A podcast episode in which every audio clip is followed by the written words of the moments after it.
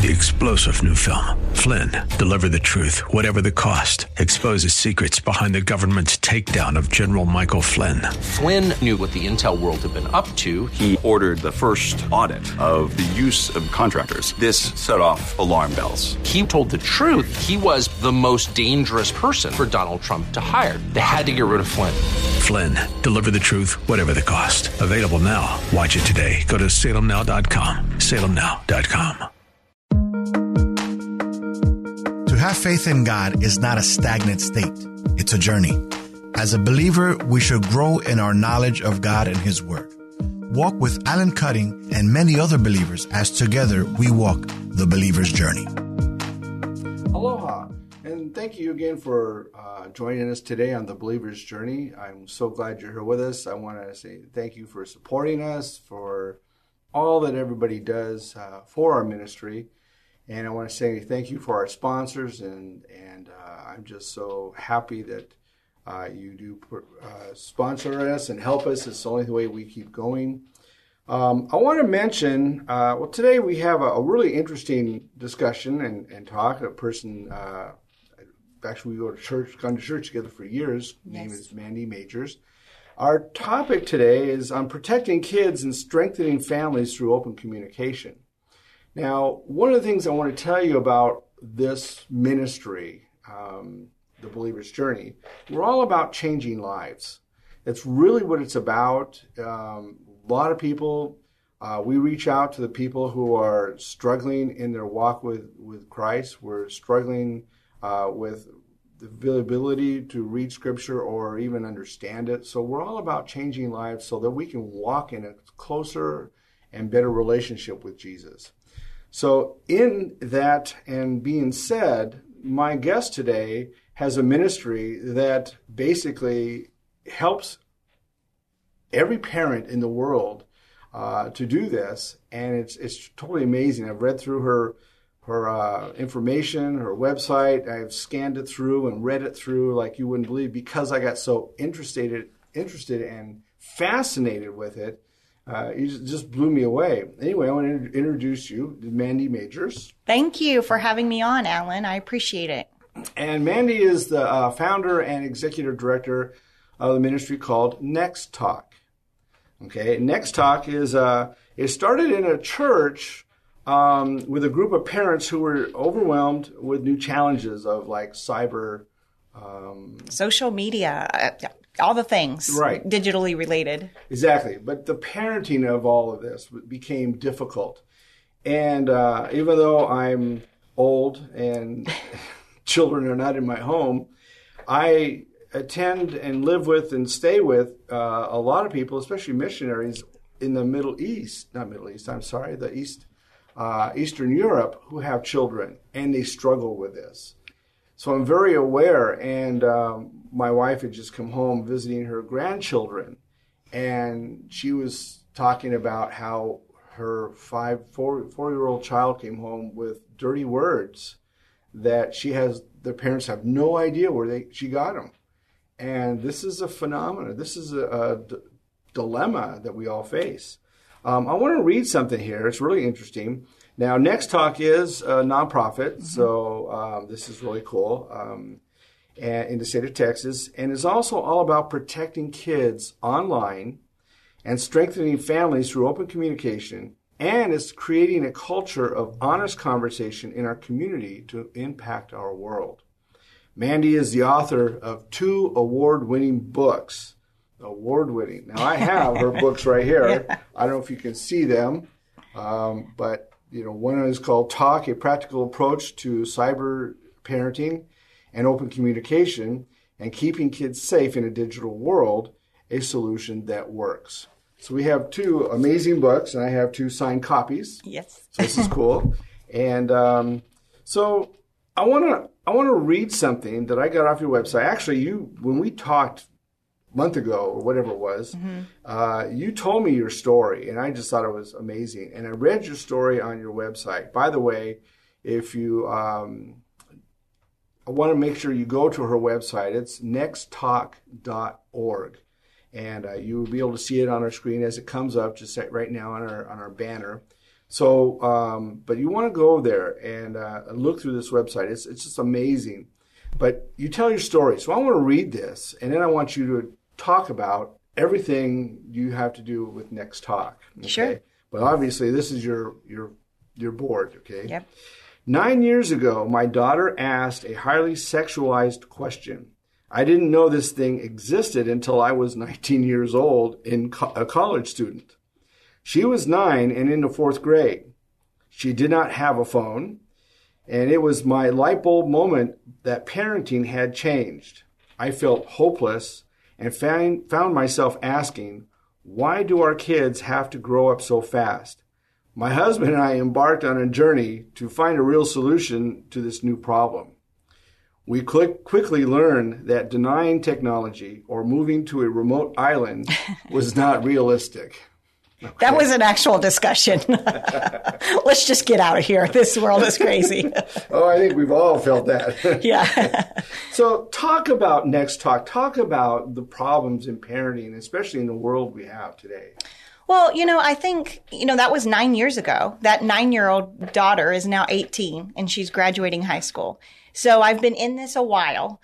Um, but in that moment, if I go back to fourth grade when she was exposed to pornography without a phone, um, you know, I, I was so frustrated that the kids had to grow up in a world so sexualized so fast. And my solution back then was we're just not going to give her a phone and we don't have to worry about those things. And when I realized that didn't work, it was almost like, uh oh, what am I going to do? And that's really kind of what started the ministry. We didn't start out to say a ministry or whatever. I, I went to my women's pastor at the time. Her name was Martha Fisher at Community Bible Church. Oh, well. yes, the greatest, one of the greatest women, right? Uh, just a faithful woman of, of God. And I went to her, kind of explained to her what was happening. And I said, you know, I, I feel like we need to find a solution to this because our kids are being overexposed in elementary school now. I mean, we're talking young ages. They're asking adult questions. And how do I respond in age appropriate words without overexposing them? But also, you know, getting in there and answering their questions and pointing them to Jesus and digging in the word to see what God's word says about everything. And so I went to Martha and I said, you know, I'd like to start a mom's group. I, I don't know what the solution is. I don't know. We're just going to right now share stories. And so that's what we did. It started over in the C Hall wing at Community Bible, 20 women. Within three semesters, it was about 200 women. Childcare was maxed out. We were on a wait list. Um, and we did that. And then all of a sudden they were like, you know what? This needs to be outside the walls of our church. Like everybody needs to hear what you're saying. But through all of that, you know, I was learning from women, I, other moms who were having similar stories about their kids' exposure or these huge questions that their little kids were asking them. And so I was digging in everywhere for a solution, like reading parenting books. And there's so many great parenting resources out there, but I couldn't find anything that was dealing with the overexposure and then how to talk to kids on a, in a biblical, you know, viewpoint. And I was really struggling with all of that. Um, and that's when God just zapped me in the middle of teaching this class and learning from all the women. One day I was reading scripture and it was Deuteronomy 6, 6, and 7. Read it so many times before, but this day was different. It clicked like it had never clicked before. You know, like that Holy Spirit, you read scripture, you read scripture, but then the Holy Spirit moment, it was that. And, you know, it's, we all know that verse. It says, teach your kids these commands I'm giving you. Talk when you're on the go, when you're at home, when you're getting up, and when you're going to bed. So what I saw there were four key times to talk with our kids. And I literally started crying when it said talk on the go because I was like, oh my gosh, this is the solution I've been looking for. I had realized early on uh, in the journey that my kids actually would ask the awkward questions or so and so showed me this from their phone or so and so told me this on the playground. They would do that when we were in the car by ourselves. So it was me and the child driving to practice, whatever. And I think they just felt more comfortable because they didn't have to look me in the eye. You know, they were typically in the back seat. And so it made it a little less awkward for them. But I had realized that talk time in the car was really important. And so when I saw it in black and white on scripture, talk on the go, just tears because I was like, this is the solution that I've been looking for for months and months. These, this is the solution, moms. Like I have to go back and tell my group that I'm teaching. I found the solution. And, um, it sounds so simple, like, like talk, you know, have a healthy dialogue with your kids. And I think a lot of times we dismiss it and we think, well, we're talking with our kids. They're going to tell us when they're sad. They're going to tell us if they're being bullied, whatever. But I'm talking about like really tough things. Like what if they're struggling with their faith? What if they're struggling with their sexuality? What if they have questions, like awkward things? What if they've seen porn and they don't want to tell you? You know, these things that are happening to our kids, that's what I'm talking about. The tough stuff. Are they going to talk with us when those moments come up? And, um, and that's been the journey. And, and I never set out to create a ministry. It's it's literally been one thing after another, one step, just trying to figure this out. But now I have, I think, looking back on it over the last nine years, you know, there's things I did right and there's things I did wrong. And so that's now what I tell parents, you know, learn from my mistakes. Here's what I've learned, that kind of thing. It's really hard because, you know, when we become parents, we aren't really given a real clear handbook. Yeah. You know, the best I've ever seen is in the, in the scriptures. Mm-hmm. You know, and then there's a lot of help with counselors and so forth who write books. But you're right, there's a lot of hard stuff, and now we're coming into a world. I mean, even when we were kids, it seems like I was probably a kid earlier than you. it seems like our parents even had hard time as we entered new worlds and new ventures and you know, that they didn't, they weren't in. I, I know it's funny. You, you, we watch maybe television programs and you'll have a child ask a parent a question and the father will look to the mother, oh, it's your turn and walk out the room. Yeah. you know, yep. we don't want to deal with those hard questions. And yeah. maybe it's because we've not been educated well, I think, you know, most of the people I talked to, and, and me included, you know, we just didn't talk about that. Mm-hmm. It was just not appropriate to talk about sex as a kid with your parents. That's just not how we grew up. And um, I think back then, though, I was a little bit more shielded. I could be a little bit more bubble wrapped. So, and what I mean by that is, you know, if I had a question about sex, I would maybe ask my friends I would look it up in the encyclopedia. That is showing my age, Alan. right? I would maybe do that. But but we didn't have Google. So now your kid has a sexualized question. You know, so so maybe they've heard something about sex at school. If they Google that, they are going to find pornography, mm-hmm. videos in high definition. And so now we, we have to become aware as parents we have to be their Google. We have to become the source, the safe place. And so what that requires of us as parents is we have to answer their questions. We don't want to overexpose expose them. We definitely want to do it in age appropriate terms, but we need to be the place that they will, they will, they feel comfortable saying, Hey, I heard this on the playground. Can you talk to me about this? I don't know what this is. And what I have found, you know, now that I've been in it, I mean, I was terrified at first. I had no idea what I was doing. And I, you know, I'm ashamed to admit this, but I went everywhere else but the scriptures. And I, and I say that in my presentations when I speak at churches. You know, I, I was Googling online how to parent the digital world. I was looking for parental controls to lock down that phone. You know, I was doing all of that. And all those things are good things to do, but it's not the, the first line of defense. And that mm-hmm. was scripture. And I should have had faith to go there first, and I didn't. And what I've learned has just been incredible. I mean, every step of the way, the Holy Spirit leading me and guiding me in how I used to respond and how I need to respond. Um, and that has been pivot, pivotal in my parenting to understand the difference. Like, oh, that's how old Mandy, flesh Mandy, used to respond to my kids' questions by sweeping it under the rug. You're not ready. That's too big of a topic. You know, new Mandy is more, Thank you so much for asking me. Like, I'm so proud of you that you feel comfortable coming to me. Let's talk about that. You know, and sometimes we may need to dig into the scripture. Sometimes we may need to talk about other things first before we cover their big question. Um, but now I'm not ignoring it. I'm awake and I'm watching for the teachable moments. And, and you know, one of the things that now that I've been in it so long, I look back and I see what happened in fourth grade, her exposure, and, and I literally thank God for it because it's made me become an actual, like I'm actually discipling my child in my home.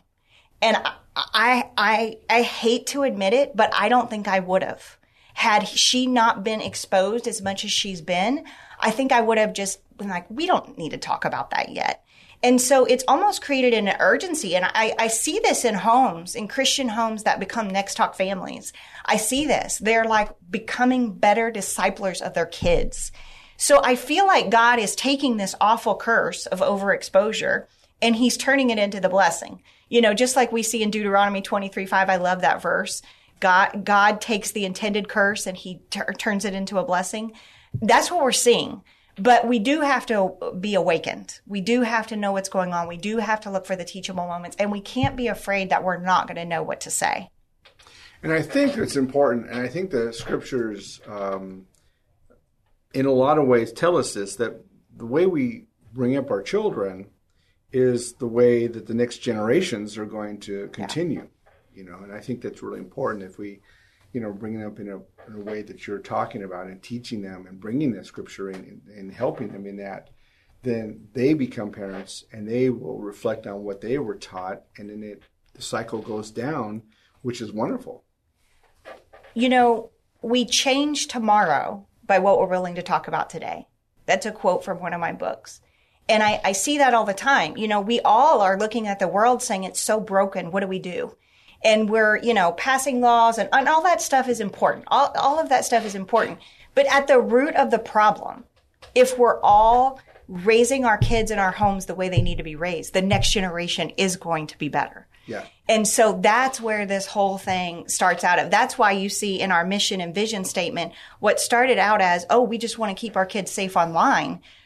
Quickly we realized, oh my gosh, we're doing way more than that we're creating open communication and discipleship within our homes. And that's literally going to change our world. Yeah.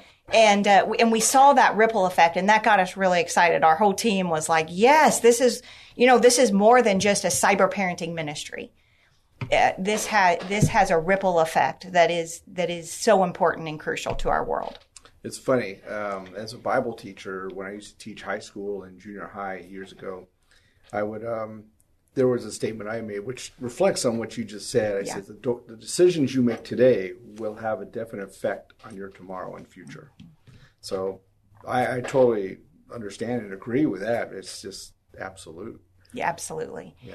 And and I think so many times we as parents we we don't really realize the impact that we have. I mean, our number one job, no matter what your career is, I think your number one job if you have a kid is your is your parenting right now um, to keep them safe right now, but also to change the future generations. Well, and I know in, in, in Proverbs 22 it says that uh, your children are a, a, gift of the Lord, mm-hmm. uh, which I guess the word gift can be translated heritage. It's a heritage of the Lord. And I think in that, uh, I think it goes on to say, um, there's another scripture that says we train the children in the ways that are right and good, they'll they'll not turn from it when they're old. Yeah. And this is scriptural teaching for how we need to bring up our children. I think you're so right. The children we have are given to us by God to raise. They're not basically ours forever. We're they're given to us by him to train up in him so that when they become adults, he has them to do the same thing and it's an ongoing cycle that will promote godliness and holiness throughout um, the whole arena. Well, yeah, and and you know one one thing that I've learned on this journey is, you know, I, I, guess old Mandy would have said, you know, I need to have screen time and no phones in bedrooms or bathrooms, and all of that still applies. Those rules are important, but but we have to move past the rules. We have to move into the relationship, and it's it's you know it's really like our walk with Jesus you know, Jesus, yes, there are guidelines that he gives us to keep us safe, right? But we, if we're only looking at those rules, then we, we get caught up in wanting to rebel. I mean, that's our human nature, right? We want to run from that. And so as parents, we have to recognize that. So, so yes, you know, no phones in bedrooms, no phones in bathrooms, no screens at bedtime. We have those family guidelines, but then we move into that relationship part and talk about why we have those guidelines, why I'm doing this, why this is important for you to understand so that they get that healthy balance, you know, with screens. It's really interesting. There is a family, there is a family in, in Moldova that we visit all the time and he has, uh, his rules are really pretty cool. So the kids are on their phone, they're restricted of what they can do and so forth. But at a certain time at night, it shuts off automatically. He has a program that shuts down the phone. So they cannot use it after a certain hour. I never heard of such a thing. I think it's really cool. yeah, there's all sorts of things that you can do out there. I mean, I have two teenagers, so we're in the sense now of you're self-regulating, you know when to turn off kind of thing. I want to, I'm moving past the rules, getting them to self-regulate on their own. So when they move out, you know, and I don't have control to just shut it down, they're good.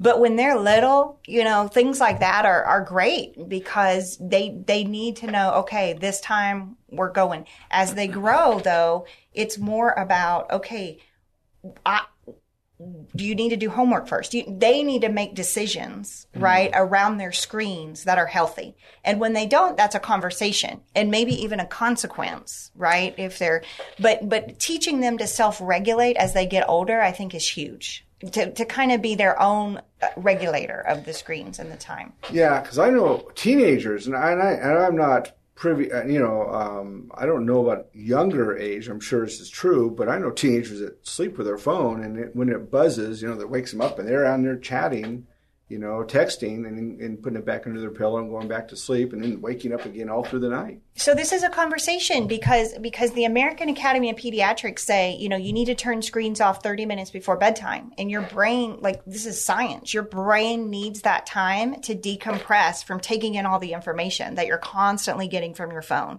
social media, timelines, that sort of thing. And so that's something we practice in our home and it's just a conversation um, you know, my husband has to have his phone in next to him for work emergencies. So we explain that to our kids. You know, dad's not scrolling in the middle of the night through Instagram. That would not be healthy for our brain. But he does need his phone next to the nightstand in case he has a work emergency. But this is why you don't need that yet. And so we, our kids have always had old fashioned alarm clocks in their room. You know, they don't use their phones for alarm clocks. Um, they um, for music you know if they wanted to listen to music in their room it was leave your phone out in the hallway and you can bluetooth it into your room and listen to your music or whatever. So we had those sets of guidelines set up. Now with my 18 year old she's getting ready to go to college and be in a dorm with her phone. So at 17 we made the decision all right we're going to have her have her phone in her room so she can help figure this out before she moves out but you know my 14 year old no, no phone in bedroom still. you know, so again, you got to know your kid and you got to prep them to leave your house. You got to have them be prepared. Yeah. We don't want them walking out at 18 or whenever they leave and never having social media, never having a phone in their bedroom. But but don't give your five year old a phone in their bed. You know what I mean? So like, there's you've got to make sure that they're age appropriate what you're doing. Yeah. I like this, and you've already mentioned this uh, just a minute ago, but I like this right on your website. It says cyber cyber parenting isn't just about rules and restrictions. Mm-hmm. It's about relationships. Now, I'm I'm big on this because I believe the whole idea about uh, the Bible begins with relationship with God. It's not about rules and rela- relationship, rela- rules and regulations. Let me go on says there is a simple solution, open communication, which you've already mentioned a few times, but the process of achieving it is complicated and time consuming. I think that, I mean, I, I, really like the idea about relationship. I think God is all about that. When I look through the Old Testament and I hear everybody talk about it, it was a bunch of rules and regulations. No, it's about relationship. This is what God laid it out. We're, we're misappropriating that. But I like what you say that it's complicated and time consuming because a lot of parents just kind of want to you know, blow it off or or excuse things so they can go on with whatever else they want to do. Well, like me, when I found myself in this predicament nine years ago, I, I wanted an easy solution. I wanted to pay nine ninety nine a month for a subscription that was going to give me reports on what they were looking at online, and that's it. I don't have to do anything else. The problem with that is, and there's lots of problems. I could go into the privacy laws that we have. You're not getting real access to all the things they're accessing because of those privacy laws. All, I could go into all of that. But, but the real problem is, even if we could pay somebody to give us all the access we need to their phones, they know you're monitoring their phone. And if they want to hide something, they're going to use a friend's phone. Like they go to school, they go to youth group, they log into their other account that you don't know about. So you're looking at the Instagram account that's saying John 3:16, I love Jesus, but they've got another Instagram account that they're logging into only from their friend's phone where all the bad stuff is going down. So they are always going to be able to find ways around to hide things from us digitally if they want to that's why I realized through this Deuteronomy 6, 6, and 7 verse and through the conversations with my kids, I realized I have to get to the heart of the child. That's where this true first line of defense is going to come in. And that takes a lot of effort, you know, but what's great about it is I feel like my kids and I have a solid connection now. You know, I've poured my time and energy. I always tell parents, if you're spending more time researching when, how and when to shut down the Wi-Fi versus crawling in bed with your kid and having a conversation, you're doing it wrong. And I'm not saying the Wi-Fi router research isn't important, but what I'm saying is a lot of times we just research, research, research these apps and give me a solution. Use all that energy to pour into your kid. Like build that relationship. And I say it takes years before because another thing that I totally messed up was I thought that, you know, cyber parenting, digital parenting, whatever you want to call it, it doesn't really start until they get a phone. I was so, so, so wrong. Because if the solution is the relationship, you're building that at three, four, and five you're building that through elementary school. Don't take your hands off the wheel thinking, oh, they're young. There's no teachable moments here. There are so many teachable moments. So, for example, one of the things that, you know, with my daughter, I totally missed it and had to really dig in there and try and build the relationship. With my son, he was kindergarten at the time we started this. And so I real early was like, I'm doing it different with him. You know, I'm building this relationship early on with him. So one of the things that I would say to him was, if you ever hear a new word or a phrase on the playground or at school or from another kid at the lunch table, whatever, and you don't know what it is, just come home and ask me. Like, just come home and ask me. I will never forget one time we were having dinner, chicken to be exact, and um, out of my kindergartner's mouth, he says the F word. Like, Mom, what does this mean? And he says it. And I, I look at my husband and I, I literally thought chicken was going to come out of his mouth across the dining room table like he didn't even. But but parents one of my number one things that i say in the book that i've learned and i, I used to get this so wrong is avoid crazy parent mode. So in that moment had i started screaming and saying how awful the f word was if i would have responded that way which i had it shuts down communication we don't realize it. But then they get scared and it's all the drama. And so it's not worth telling mom and dad. So how you treat those, he was kindergarten and it mattered. It mattered how I responded to that question because now he's 14 and when porn is sent to him, and it is regularly, he sees it, right? People are showing it to him or telling him what to go Google. When he, he, he tells me because he knows I'm not going to overreact my first thing is going to be thank you so much for telling me. I'm so proud of you. That positive reinforcement of always saying thank you so much for telling me. So let me ask you a question here. In in my understanding, you know, through counseling classes and all that kind of good stuff, um, it it seems like it's pretty easy to direct, handle, manage, learn, teach, develop stuff with children up to maybe nine, ten years old. But then when they become teenagers, what happens when you're starting this when they are 13, 14, 15, and it and you haven't had these moments in the past where you've developed this relationship? I get this question a lot. Um, so there's a couple of things that I want to say here. One is there is always hope. With Jesus, there nothing is impossible here. I have seen literally relationships be restored because there's been this awakening of, oh my gosh, my 15 year old takes his phone in his bedroom every night. We've never even had any conversations about what he's doing on that phone. And now I need to start talking to him about it. Like, what do I do? Right. And so I always tell parents, it's important for you to own what you've missed. So what I mean by that is how to start this conversation. What I don't want you to do, parents, if you have an older kid, is say, Oh, I listened to this woman and now we're doing this, this, and this with our phones. Because that's going to hurt your relationship with your kid. They're going to be like, what? I don't even do anything wrong. You know, it's going to explode. We don't want that. What you could do is say, I heard this woman, I read this book, I listened to this podcast, whatever. And I didn't realize how many dangers there were online. And before I gave you your phone, I wish we would have created some guidelines or boundaries, just some things to maybe keep you safe. And I'm sorry that I missed that. So I kind of think we need to do a reset. So, and how that looks is first, I need you to tell me some things that are happening online. Have you seen porn? I mean, I'm sure you have because it's readily available on your phone.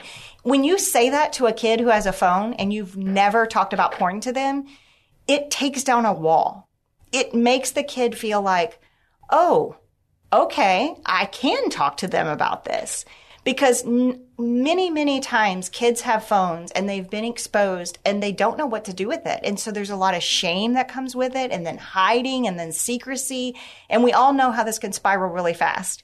And if they're, if they're communicating with online strangers, we have a whole elevated risk of sex trafficking, you know, all of the things that can happen with sharing nude photos and finding themselves on a porn site or, you know, all the things that can happen from that. And so just saying to them the word porn.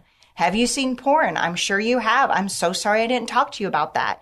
And then talking about not just saying don't look at porn. Again, we, we have to move from the rule to the relationship, right? And so the conversation goes, you know, when you, when you see porn, you look at people differently. So you may be walking down the hallway at school and before you just saw a cheerleader or, you know, your friends or whatever. But now you look at that cheerleader different because of the porn that you watched the night before. And that's not what God has for us. Like that, we want to see that person, their unique gifts and talents, their intelligence, the gifts that they give to the world, the, the wonderful personality they have. We don't want to just see a body or an object. And that's what porn does to your brain. And I just, I don't want that for you. Like God wants more. Explaining that is going to make them not want to watch porn versus porn is bad, it's awful, it's of the devil, turn it off. and so we have to get in there and explain the why. This is why I don't want you looking at porn. But here's the thing if you struggle with it, I love you. I love you the same. Like God still loves you. But let's talk about what it looks like to break that habit because it's just not good for your heart and mind.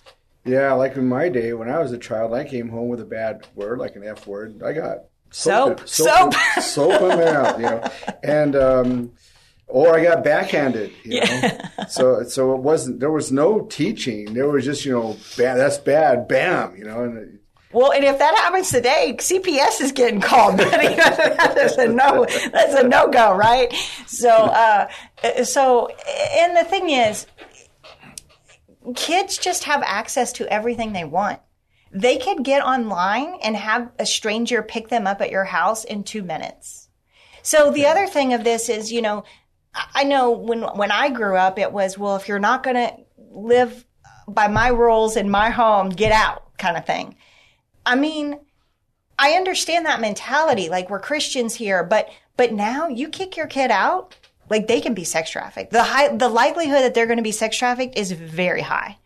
And we need to take that into consideration. Like, our home should be the refuge. Our mm-hmm. homes should be the love. There, I, I look at my kids every day and I'm sending them out to school, right? And I'm thinking they're walking in to porn and gender issues and sexuality and debates. And I want my home to be the safe place.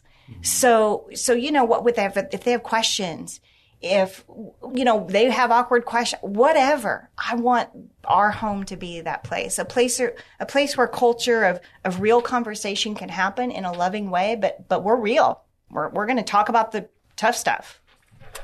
So next talk, um, this is an incredible ministry. Okay. I know. um, so for every Monday, you have a podcast. Yes. Okay. Kim and I. hmm You have a counseling. You have counseling available for people. We do. You have events that you schedule out. Yep. You have a video study. So on your website, people can go and get into a study that is videos right there for them. Yep. You have online parenting groups, and uh, you have a monthly newsletter. We do. And you go speak. Yeah, yeah. I'm taking a little break this summer, you know, just to regroup and get my kid graduated and move to college. But in the fall, we've already got a lot of Texas events scheduled. Uh, San Antonio, New Braunfels. I'm also going to be in Georgia, Virginia. We, we speak. We, we go. Um, the one of the things that I'm proudest of that we launched just this recently is our counseling program we knew right from the beginning a lot of these issues we handle are mental health issues. And and you know, we're moms, we're everybody on our team, none of us have mental health providers in the beginning. And we saw that and people really clicked with our stories because, you know, we're we're our kids are getting exposed to porn at the same rate they are and so they're relating to our stories our parenting stories but we miss that mental health component. So early on in the formation of next talk we created an advisory council of mental health professionals.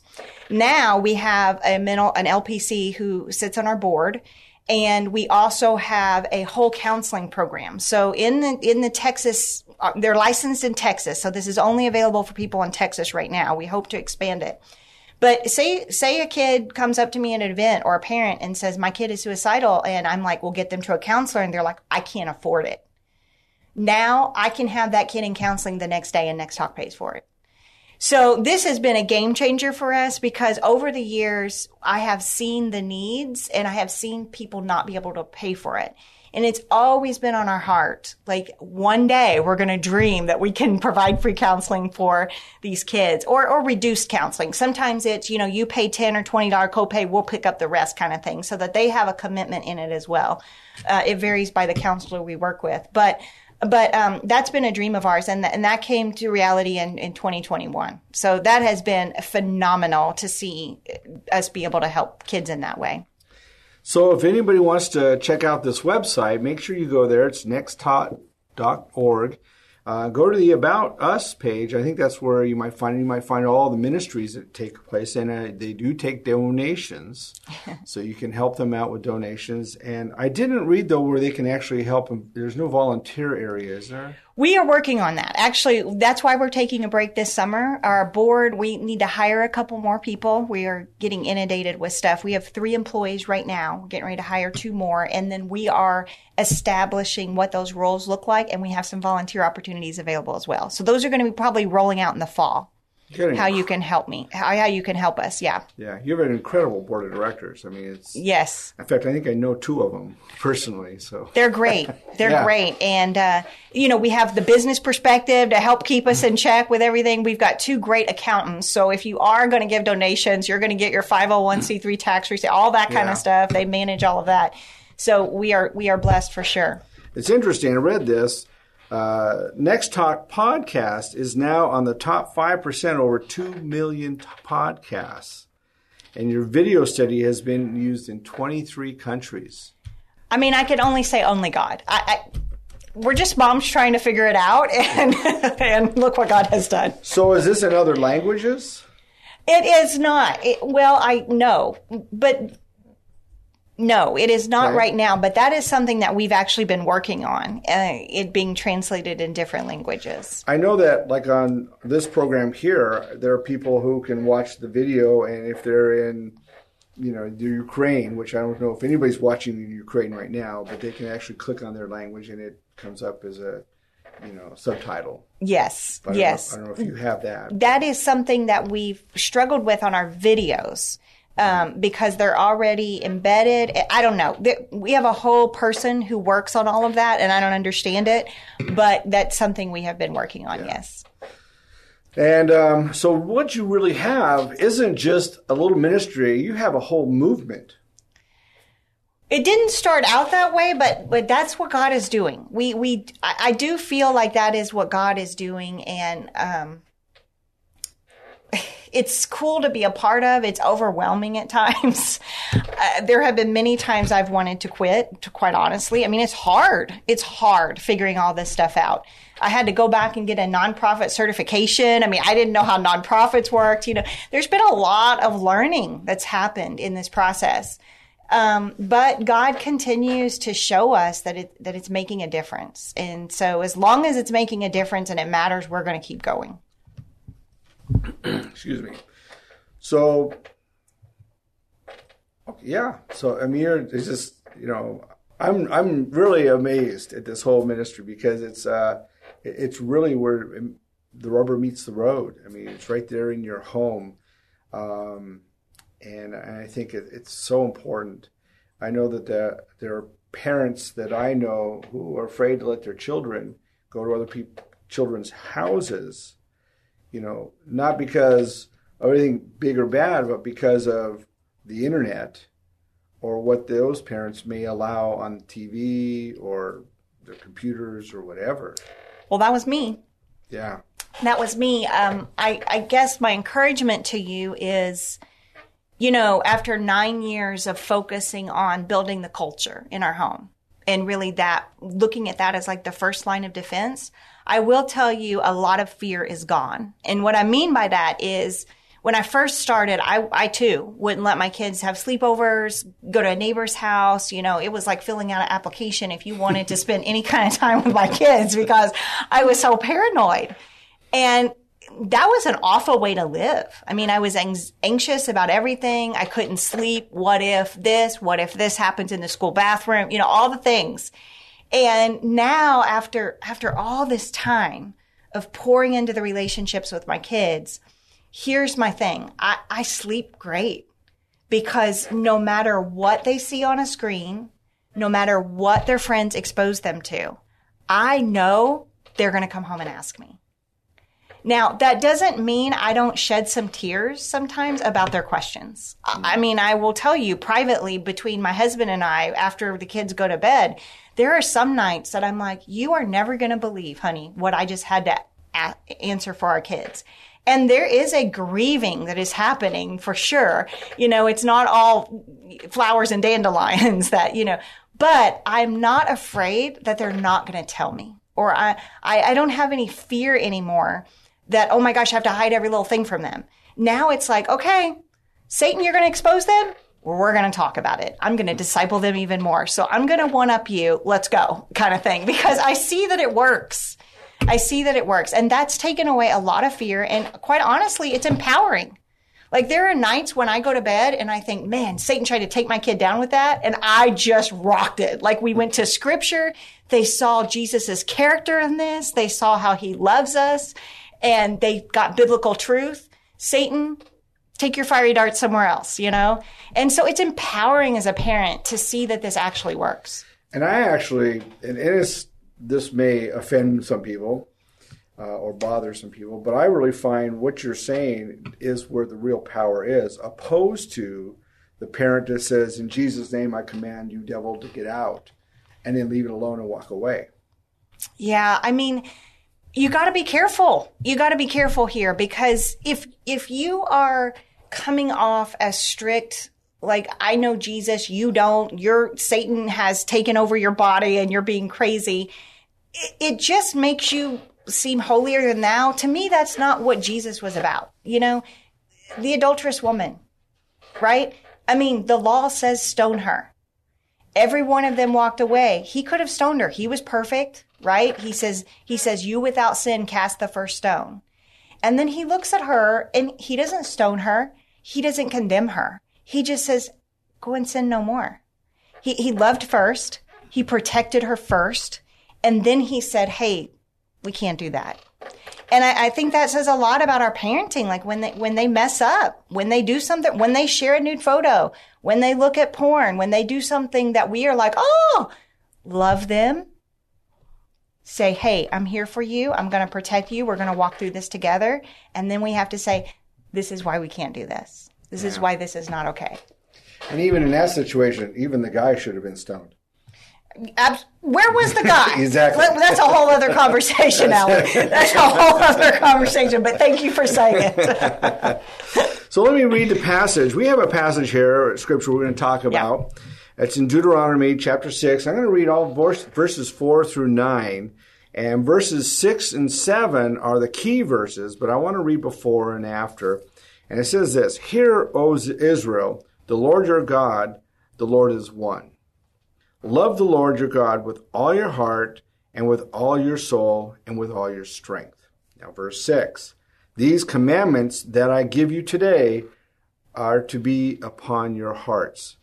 You shall teach them diligently uh, to your children and talk about them when you sit at home and when you walk along the road and when you lie down and when you get up. There's your two scriptures. And mm-hmm. it goes on.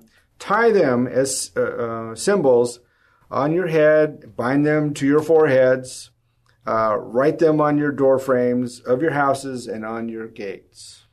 So, in other words, the, the word here, the commands here, are to be part of, ingrained in our entire lives, in all of our being, everywhere we go, everything we touch. He didn't say create 10 rules and if your kids don't live up to it they're out. That's not what he you know that's not what yeah. moses is saying. Moses is painting a picture for us there of this is a culture. You are talking about jesus bringing him into your everyday life. You're talking on the go. You're getting up. You're crawling in bed at night you are talking about real life stuff and how jesus applies to it all and that's the thing we we just have to tie everything in for them so they can see right now on social media, they they they get an awful view of what Christians are. That we're hypocritical, we're judgmental, you know, we're hateful. And if we can debunk that for them at home through our actions and how we love them, even when they do mess up, man, it just says something because then they're like, maybe mom does know Jesus. Like she didn't scream at me. She loved me. And then we talked about it.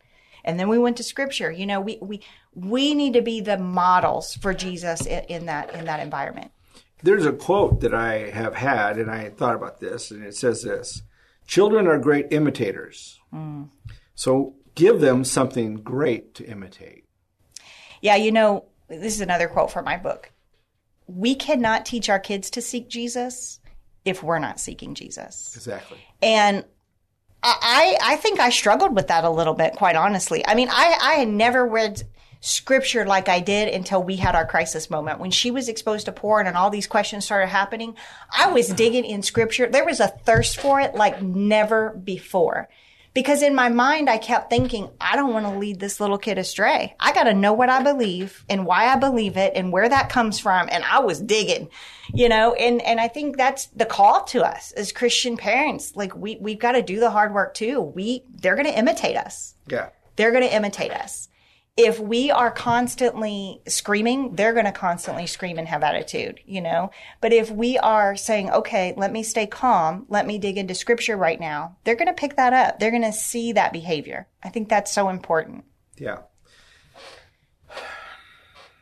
One of the things, if you don't mind, one of the things that I was thinking about when we were going to talk about Deuteronomy 6, 6, and 7, Alan, was um, you know, when Ma- Moses was called, you know, that's Moses leading the Israelites out of Egypt, right?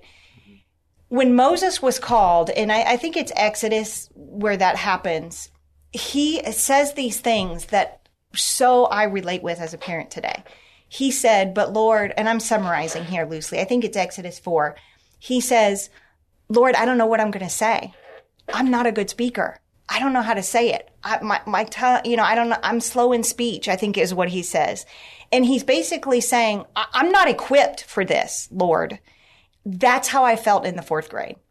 When God was saying, Mandy, here's the solution. Deuteronomy 6, 6, and 7 talk about all the things. And I'm like, well, Lord, how do I do that? Like, I don't, do I just get out a sex diagram? Which is not what he's talking about, let me tell you. like, what is my first step here? And, and that's how I felt. I felt like Moses being called. And I think a lot of parents feel that way. Like I'm willing to talk to my kids, but what do I say? How do I say it? And I, for parents listening, grandparents, I just want to encourage you, like, trust the Holy Spirit. There have been times when I've had a big question come at me from my kids and I'm like, I don't know how I'm going to answer this. And I'll tell them, Hey, can I have 24 hours before we talk about this? Just because I want to think it through. I want to pray it through and I will dig into the word. I will call a mentor. There's never been a time that God's let me down through his Holy Spirit, through people, through people around me that I trust, through his word that I'm able not to go back and have that conversation with my kids. So yeah. so don't fear. Don't fear. God's got you in this. Oh, I totally agree. And I think that one of the problems that many, many, many people in Christendom, yeah. okay, I'm going to mm-hmm. talk about the whole globe here, have a problem with is going to the Holy Spirit, relying on his strength. I mean, Jesus says he will teach us all things, he will guide us into all truth. So if this is true, if we trust Jesus' word, then we need to trust the Holy Spirit will do exactly what Jesus said the Holy Spirit will do. Do we have time for an example of how the Holy Spirit totally changed my parenting? Go ahead. Okay. So my daughter, she got her phone. She didn't have social media at first. And then like six months later or so, she earned her first social media platform. I always tell parents, one social media platform at a time. You're teaching them one at a time. Don't let them download four and then you've got four to, like, that's too much, right? So it's a step by step process. So she had earned her first social media platform. And one night she came around the corner, had her phone in her hand, eyes wide open. And I knew, I knew in that moment something big was about to happen. And I had been praying every day, Lord, don't let me miss the teachable moments. And when they happen, tell me what to say because I don't know how to do this, but I'm relying on you. I'm trusting you to help me create open communication here. So she says, mom, I'm scrolling through Instagram and these people from church went to a wedding and they posted about it and it was beautiful pictures and, and their post, it said hashtag wedding. And she said, mom, I clicked that hashtag because I wanted to see prettier pictures because a hashtag is like a file. So she wanted to see more bridesmaids dresses or bridal gowns. So she clicked that. She showed me the screen and she said, Mom, this popped up. So let's just say lots of porn, lots of porn everywhere. Really bad. It scarred me. It scarred me.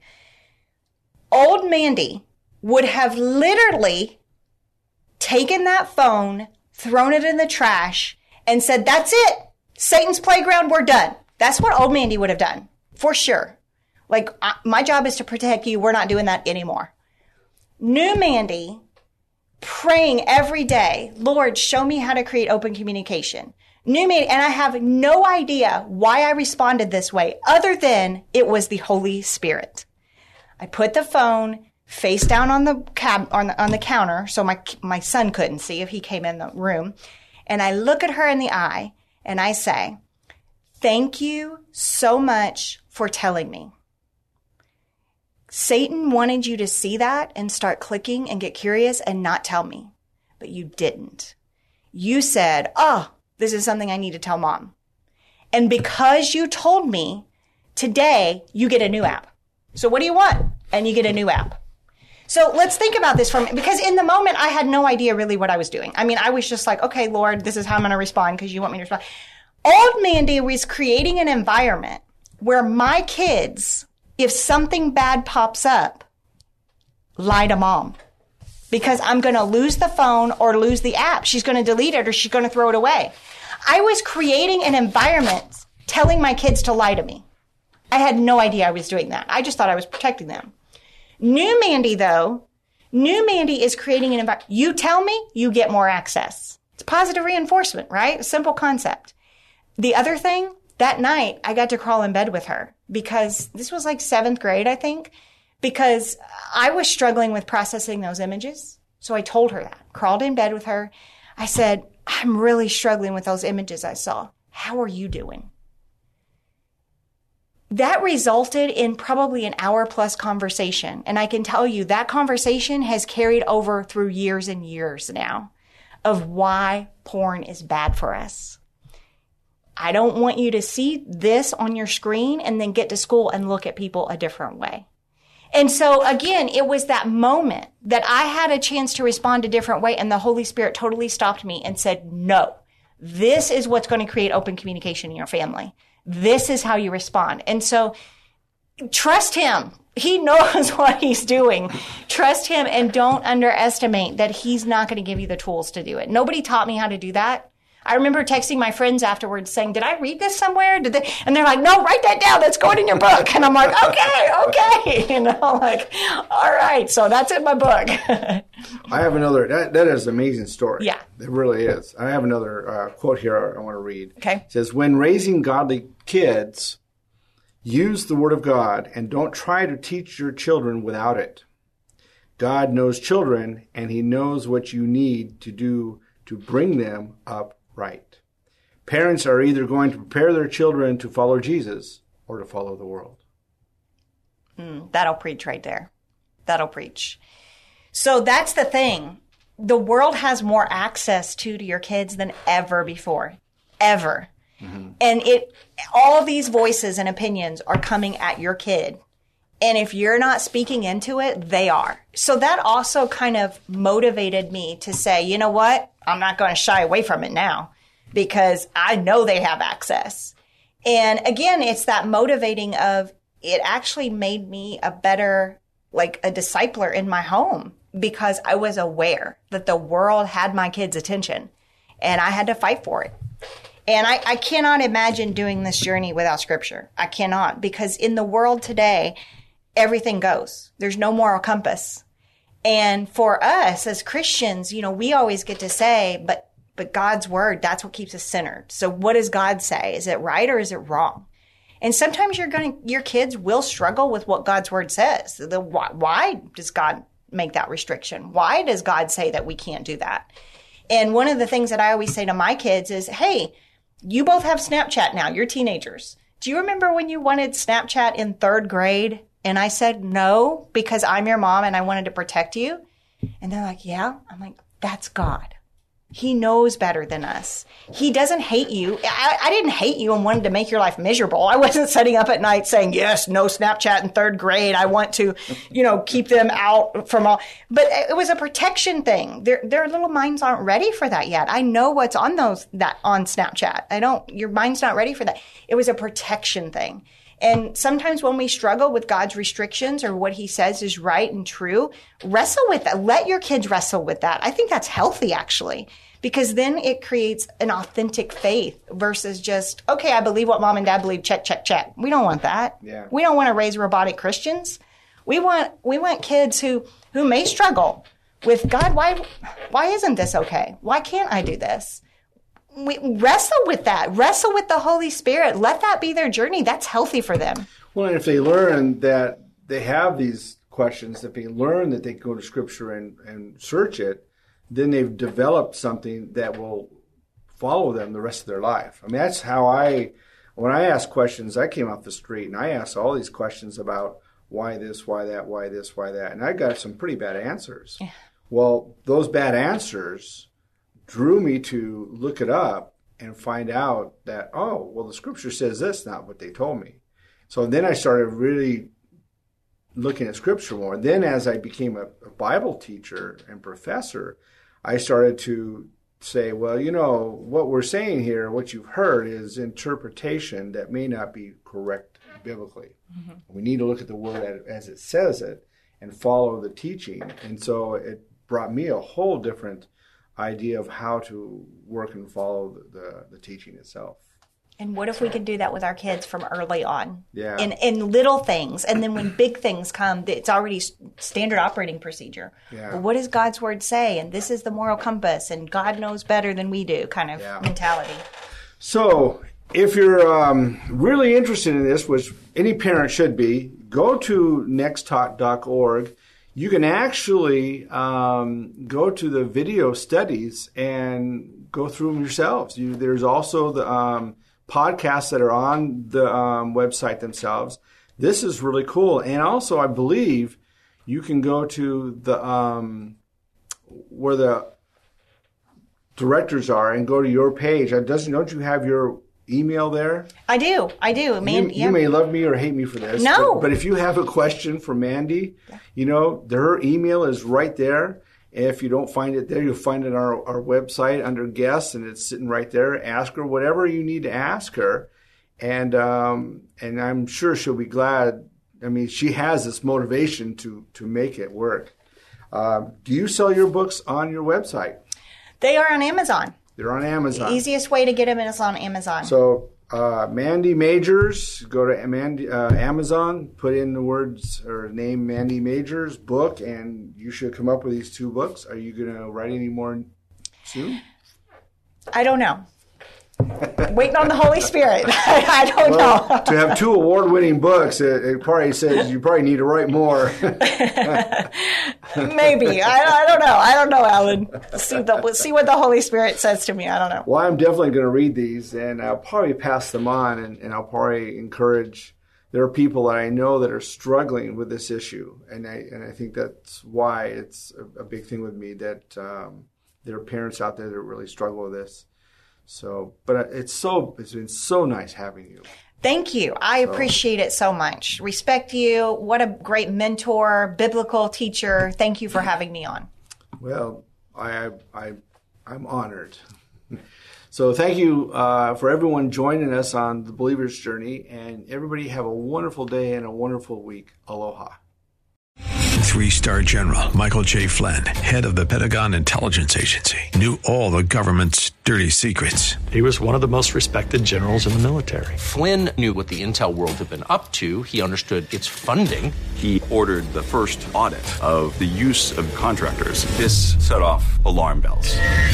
The explosive new documentary, Flynn, Deliver the Truth, Whatever the Cost, uncovers the facts behind this scandal. Flynn told the truth. He was the most dangerous person for Donald Trump to hire. I find out the worst enemy that I'm going to face in my life is right here in America. They took my assessment and they wanted me to change it. And I was like, I'm not changing it. They had to get rid of Flynn.